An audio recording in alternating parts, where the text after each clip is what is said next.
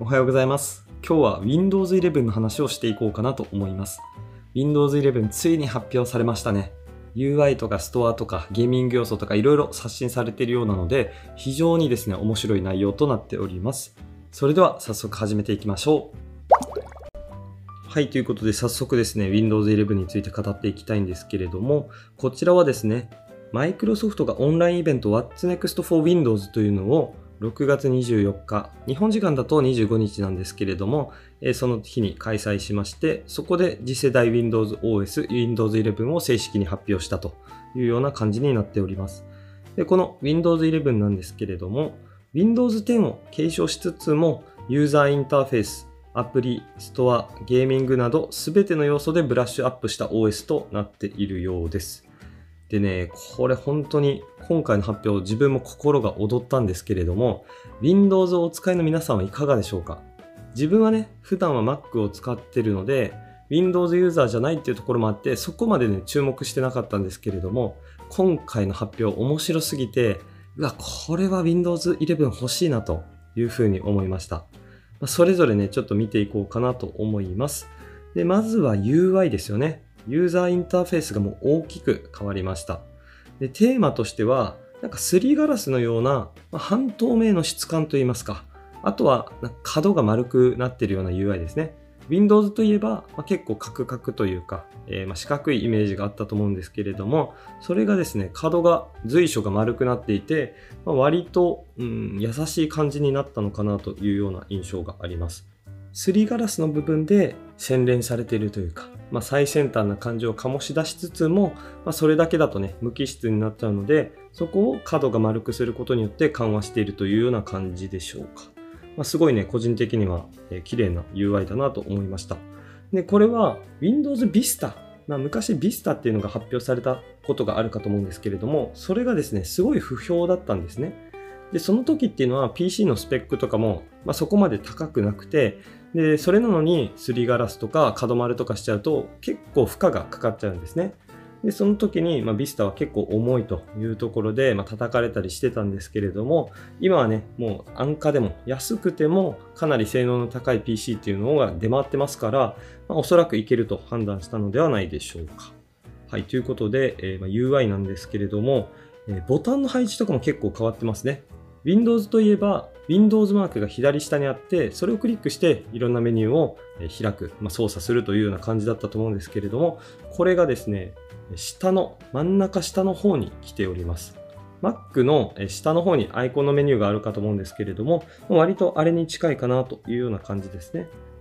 今までずっと Windows を使ってた人からすると、まあ最初はね、ちょっと戸惑うかもしれないんですけれども、まあ、ここはすぐに慣れるでしょう。はい。で、いろいろですね、UI が変わっていってるんですけれども、え他にもですね、スナップレイアウト、スナップグループというものがあります。これはですね、複数のアプリケーションを起動しているときに、それをですね、どういう配置にするか決められるというようなものです。まあ、スナップレイアウトっていうのはもともとあったらしいんですけれども、今までは左右とか4分割にすることしかできなかったんですね。アプリケーションを左に開いて、右に開いての左右か、または4分割ということで、え左上、右上、左下、右下みたいな感じだったんですけれども、そこに加えて、例えば3等分だとか、中央を大きくだとか、左半分は1つのアプリで、右側は2つのアプリみたいな、そんな感じで、ウィンドウの配置っていうのを素早く決めれるような機能となっております。まあ今のがスナップレイアウトということですね。まあ、これはですね、よくアプリとかを使って、ま、便利にしている方も多いと思うんですけれども、それが OS レベルで備わったということで、まあ、非常にね、便利なんじゃないかなと思ってます。で個人的にはこのスナップレイアウトよりもスナップグループがすごいなと思ってまして、どういうことかと言いますと、このアプリケーションの配置の組み合わせっていうのを OS レベルで記録してくれるというものになります。なので、例えばね、スナップグループで、じゃあ遊び、まあ、プライベートというようなグループを作って、えーそうすると、それをですね、ポチって押すだけですぐにですね、自分の、まあ、好きなレイアウト、プライベート用のレイアウトにできると。で一方で、例えば仕事の時は、じゃあ仕事みたいなグループを作って、で、仕事をするときにそれをグループポチッと押すだけですぐにね、仕事のモードに入れるということで、まあ非常に便利そうな機能ですよね。これは Mac でも標準で欲しいなと思ったぐらい相当便利な機能になっております。はい、っていうのが、まずスナップ機能ですね。で、続いてが Teams ですね。皆さん、マイクロソフト Teams はご存知でしょうか？一緒に仕事をするときとかの生産性を上げるようなツールなんですけれども、競合で言うと Slack とかがありますね。で、このマイクロソフト Teams っていうのはもう本当に便利でして、まあ、たくさんの企業が使ってるんじゃないかなと思うんですけれども、今回それがですね、OS に統合されましたということで、これはビジネスインパクトものすごい大きいと思ってます。そもそもすでにマイクロソフト Teams って世界でナンバーワンのシェアを持っていて、割と圧倒しているっていう感じなんですけれども、それがですね、世界でナンバーワンのシェアを持っている、まあ、OS、Windows に標準搭載ということで、これは正直競合からするとたまったもんじゃないなと思うかと思いますね。でこれはね、正直独禁法に違反するんじゃないかなというぐらい結構強力な機能だと思うので、おそらくスラックからはそういうような、まあ、独禁法違反してるよねみたいな感じのアクションが取られるんではないかなと私は見ています。そして次に話したい内容がストアの刷新です。これがね、個人的には最も大きくて、まあ、Windows 欲しいなと思った理由の一つです。えどういう機能かと言いますと、え簡単に言うと Windows で Android アプリが使えるようになります。これすごくないですか？Windows、あのデスクトップ PC とかで Android アプリをそのまま使えるようになるんですよ。これは本当に革新的だなと思ってまして、自分もこの機能を見て、あ、ちょっと Windows 欲しいなというふうに思いました。この Android アプリは Amazon App Store 経由で Windows にインストール、ダウンロードすることができるようです。今のね、ちょっと意味がわからないかと思うんですけど、自分も最初見たとき、ん？どういうことと思いました？Windows 端末で Amazon App Store という、まあ、Amazon がね、運営しているアプリストアがあるんですけれども、そこから Android アプリをダウンロードできるようです。なかなかね、登場人物が多いんですけど、Windows は Microsoft が持ってて、Amazon App Store はもちろん Amazon で、Android アプリは Google の、えー、まあ、所有物といいますか、じゃないですか。なので、まあ、結構ね、この3社がコラボレーションして、まあ、Windows で Android アプリが使えるようになるっていうのはなかなかね、うん、新しいなと思って、個人的にはこのニュースを見たとき、こんがらがったんですけれども、あ面白いコラボレーションだなというふうに思いました。私は普段 Android を使っていろんなアプリとかを操作しているんですけれども、これが PC から操作できるってなったら非常に生産性が上がるなと思うのがいくつかありまして、ま、それがね、できると本当にありがたいなと思っているので、ま、Windows 11が動く、ま、最低限のスペックの端末とかでも買ってみようかなと思うぐらい、まあ、素晴らしい機能だなと感じております。ま、どこまでね、アプリが動くかっていうのは見ものなんですけれども、もしかしたらね、このアプリ、アプリによっては動かないとか、まあ、そういうのあるかもしれないので、そこら辺はちょっとチェックしていきたいなというふうに思いました。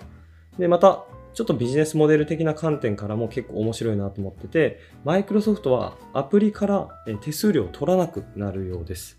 まあ、例えば App Store とか Google Play Store とかが手数料30%とか、まあ、ちょっとね、いろいろ段階があるんですけれども、まあ、とにかく30%ぐらい、えー、手数料として引いているのを、マイクロソフトは今回もうゼロにしますとまあかなりビジネスモデル的に大きなインパクトだなと思ってるんですけれども、おそらくマイクロソフトっていうのは、今までアプリストアが Apple とか Google とかと比べるとそこまで魅力的じゃなかったんですね。なので、まずはアプリを増やそうということで、手数料をゼロにしますと。でそしたら手数料ゼロだったら、あじゃあ Windows にも出そうかなっていうようなアプリ開発者っていうのはたくさん増えると思うので、まあ、そこで Windows のアプリストアがどんどん魅力的になっていきますと。でそこから、まあ、マネタイズをするという感じですね。おそらく手数料は無料のまんまで、例えばアプリで検索したと、検索した時とかにアプリを上位表示させたい時は広告が必要とか、まあそういうマネタイズ手段になるんじゃないかなと個人的には思ってます。まあ、Google とか Amazon とかも一緒ですよね。何かしらのキーワードで広告を売って、で、そのキーワード検索されたら、まあ、上位に自分のサイトとか表示されるみたいな、自分の商品とかが表示されるみたいな、検索だと割とあるあるなマネタイズ手段なんですけれども、おそらくマイクロソフトもそっちに行こうとしてるのかなというような気がします。最後がゲーミング機能なんですけれども、こちらはですね、いろいろあるんですが、ま簡単に言うと低スペックな端末でも重いゲームとかが楽しめるようなオート HDR とかダイレクトストレージという機能が備わったようです。で他にもね、え Xbox ゲームパスっていうサブスクリプション制で遊び放題な、まあ、月1000円ぐらい払うと、え遊び放題なサービスがあるんですけれども、それが OS に標準搭載されたということで、まあ、ゲームとかもね、プレイする環境というのは非常に整ったんじゃないかなと思います。はい、ということで、まあ、駆け足ではあったんですけれども、Windows 11のいろんな機能を紹介していきました。本日は Windows 11についていろいろ語っていきました。Windows 11は Windows 10をお持ちの方で PC のスペックが最低要件を満たしていれば誰でも無償でアップデートすることができるようです。ぜひお持ちの端末が Windows 11にアップデートできるかどうか試してみてください。また今回は発表だけでしてまだ使えるわけではないようです。正式リリースは年末とのことなので年末の楽しみが増えましたね。はい。ということで Windows 11皆さんどのように感じましたでしょうか？個人的には Windows の発表の中で今までで一番ワクワクした内容でして本当に欲しいと思えるぐらいでした。いやいや、まだまだ Mac ですよとか、これからの時代は Chromebook ですよとか、いろんなね、意見があるかと思うんですけれども、皆さんのご意見、ご感想をお待ちしております。はい、ということで、え本日のニュースは以上になります。もし IT 業界にご興味のある方は、オンラインサロン IT キングダムもチェックしてみてください。オンラインサロン IT キングダムでは、私と直接話せる環境があったり、朝活、夜活で熱量の高い仲間が集まって毎日一緒に勉強しております。他にもたくさんのコンテンツがあって、IT スキルを手に入れるための最適な環境かと考えております。概要欄にも貼り付けておりますので、ぜひチェックしてみてください。それではまた次の放送でお会いしましょう。バイバーイ。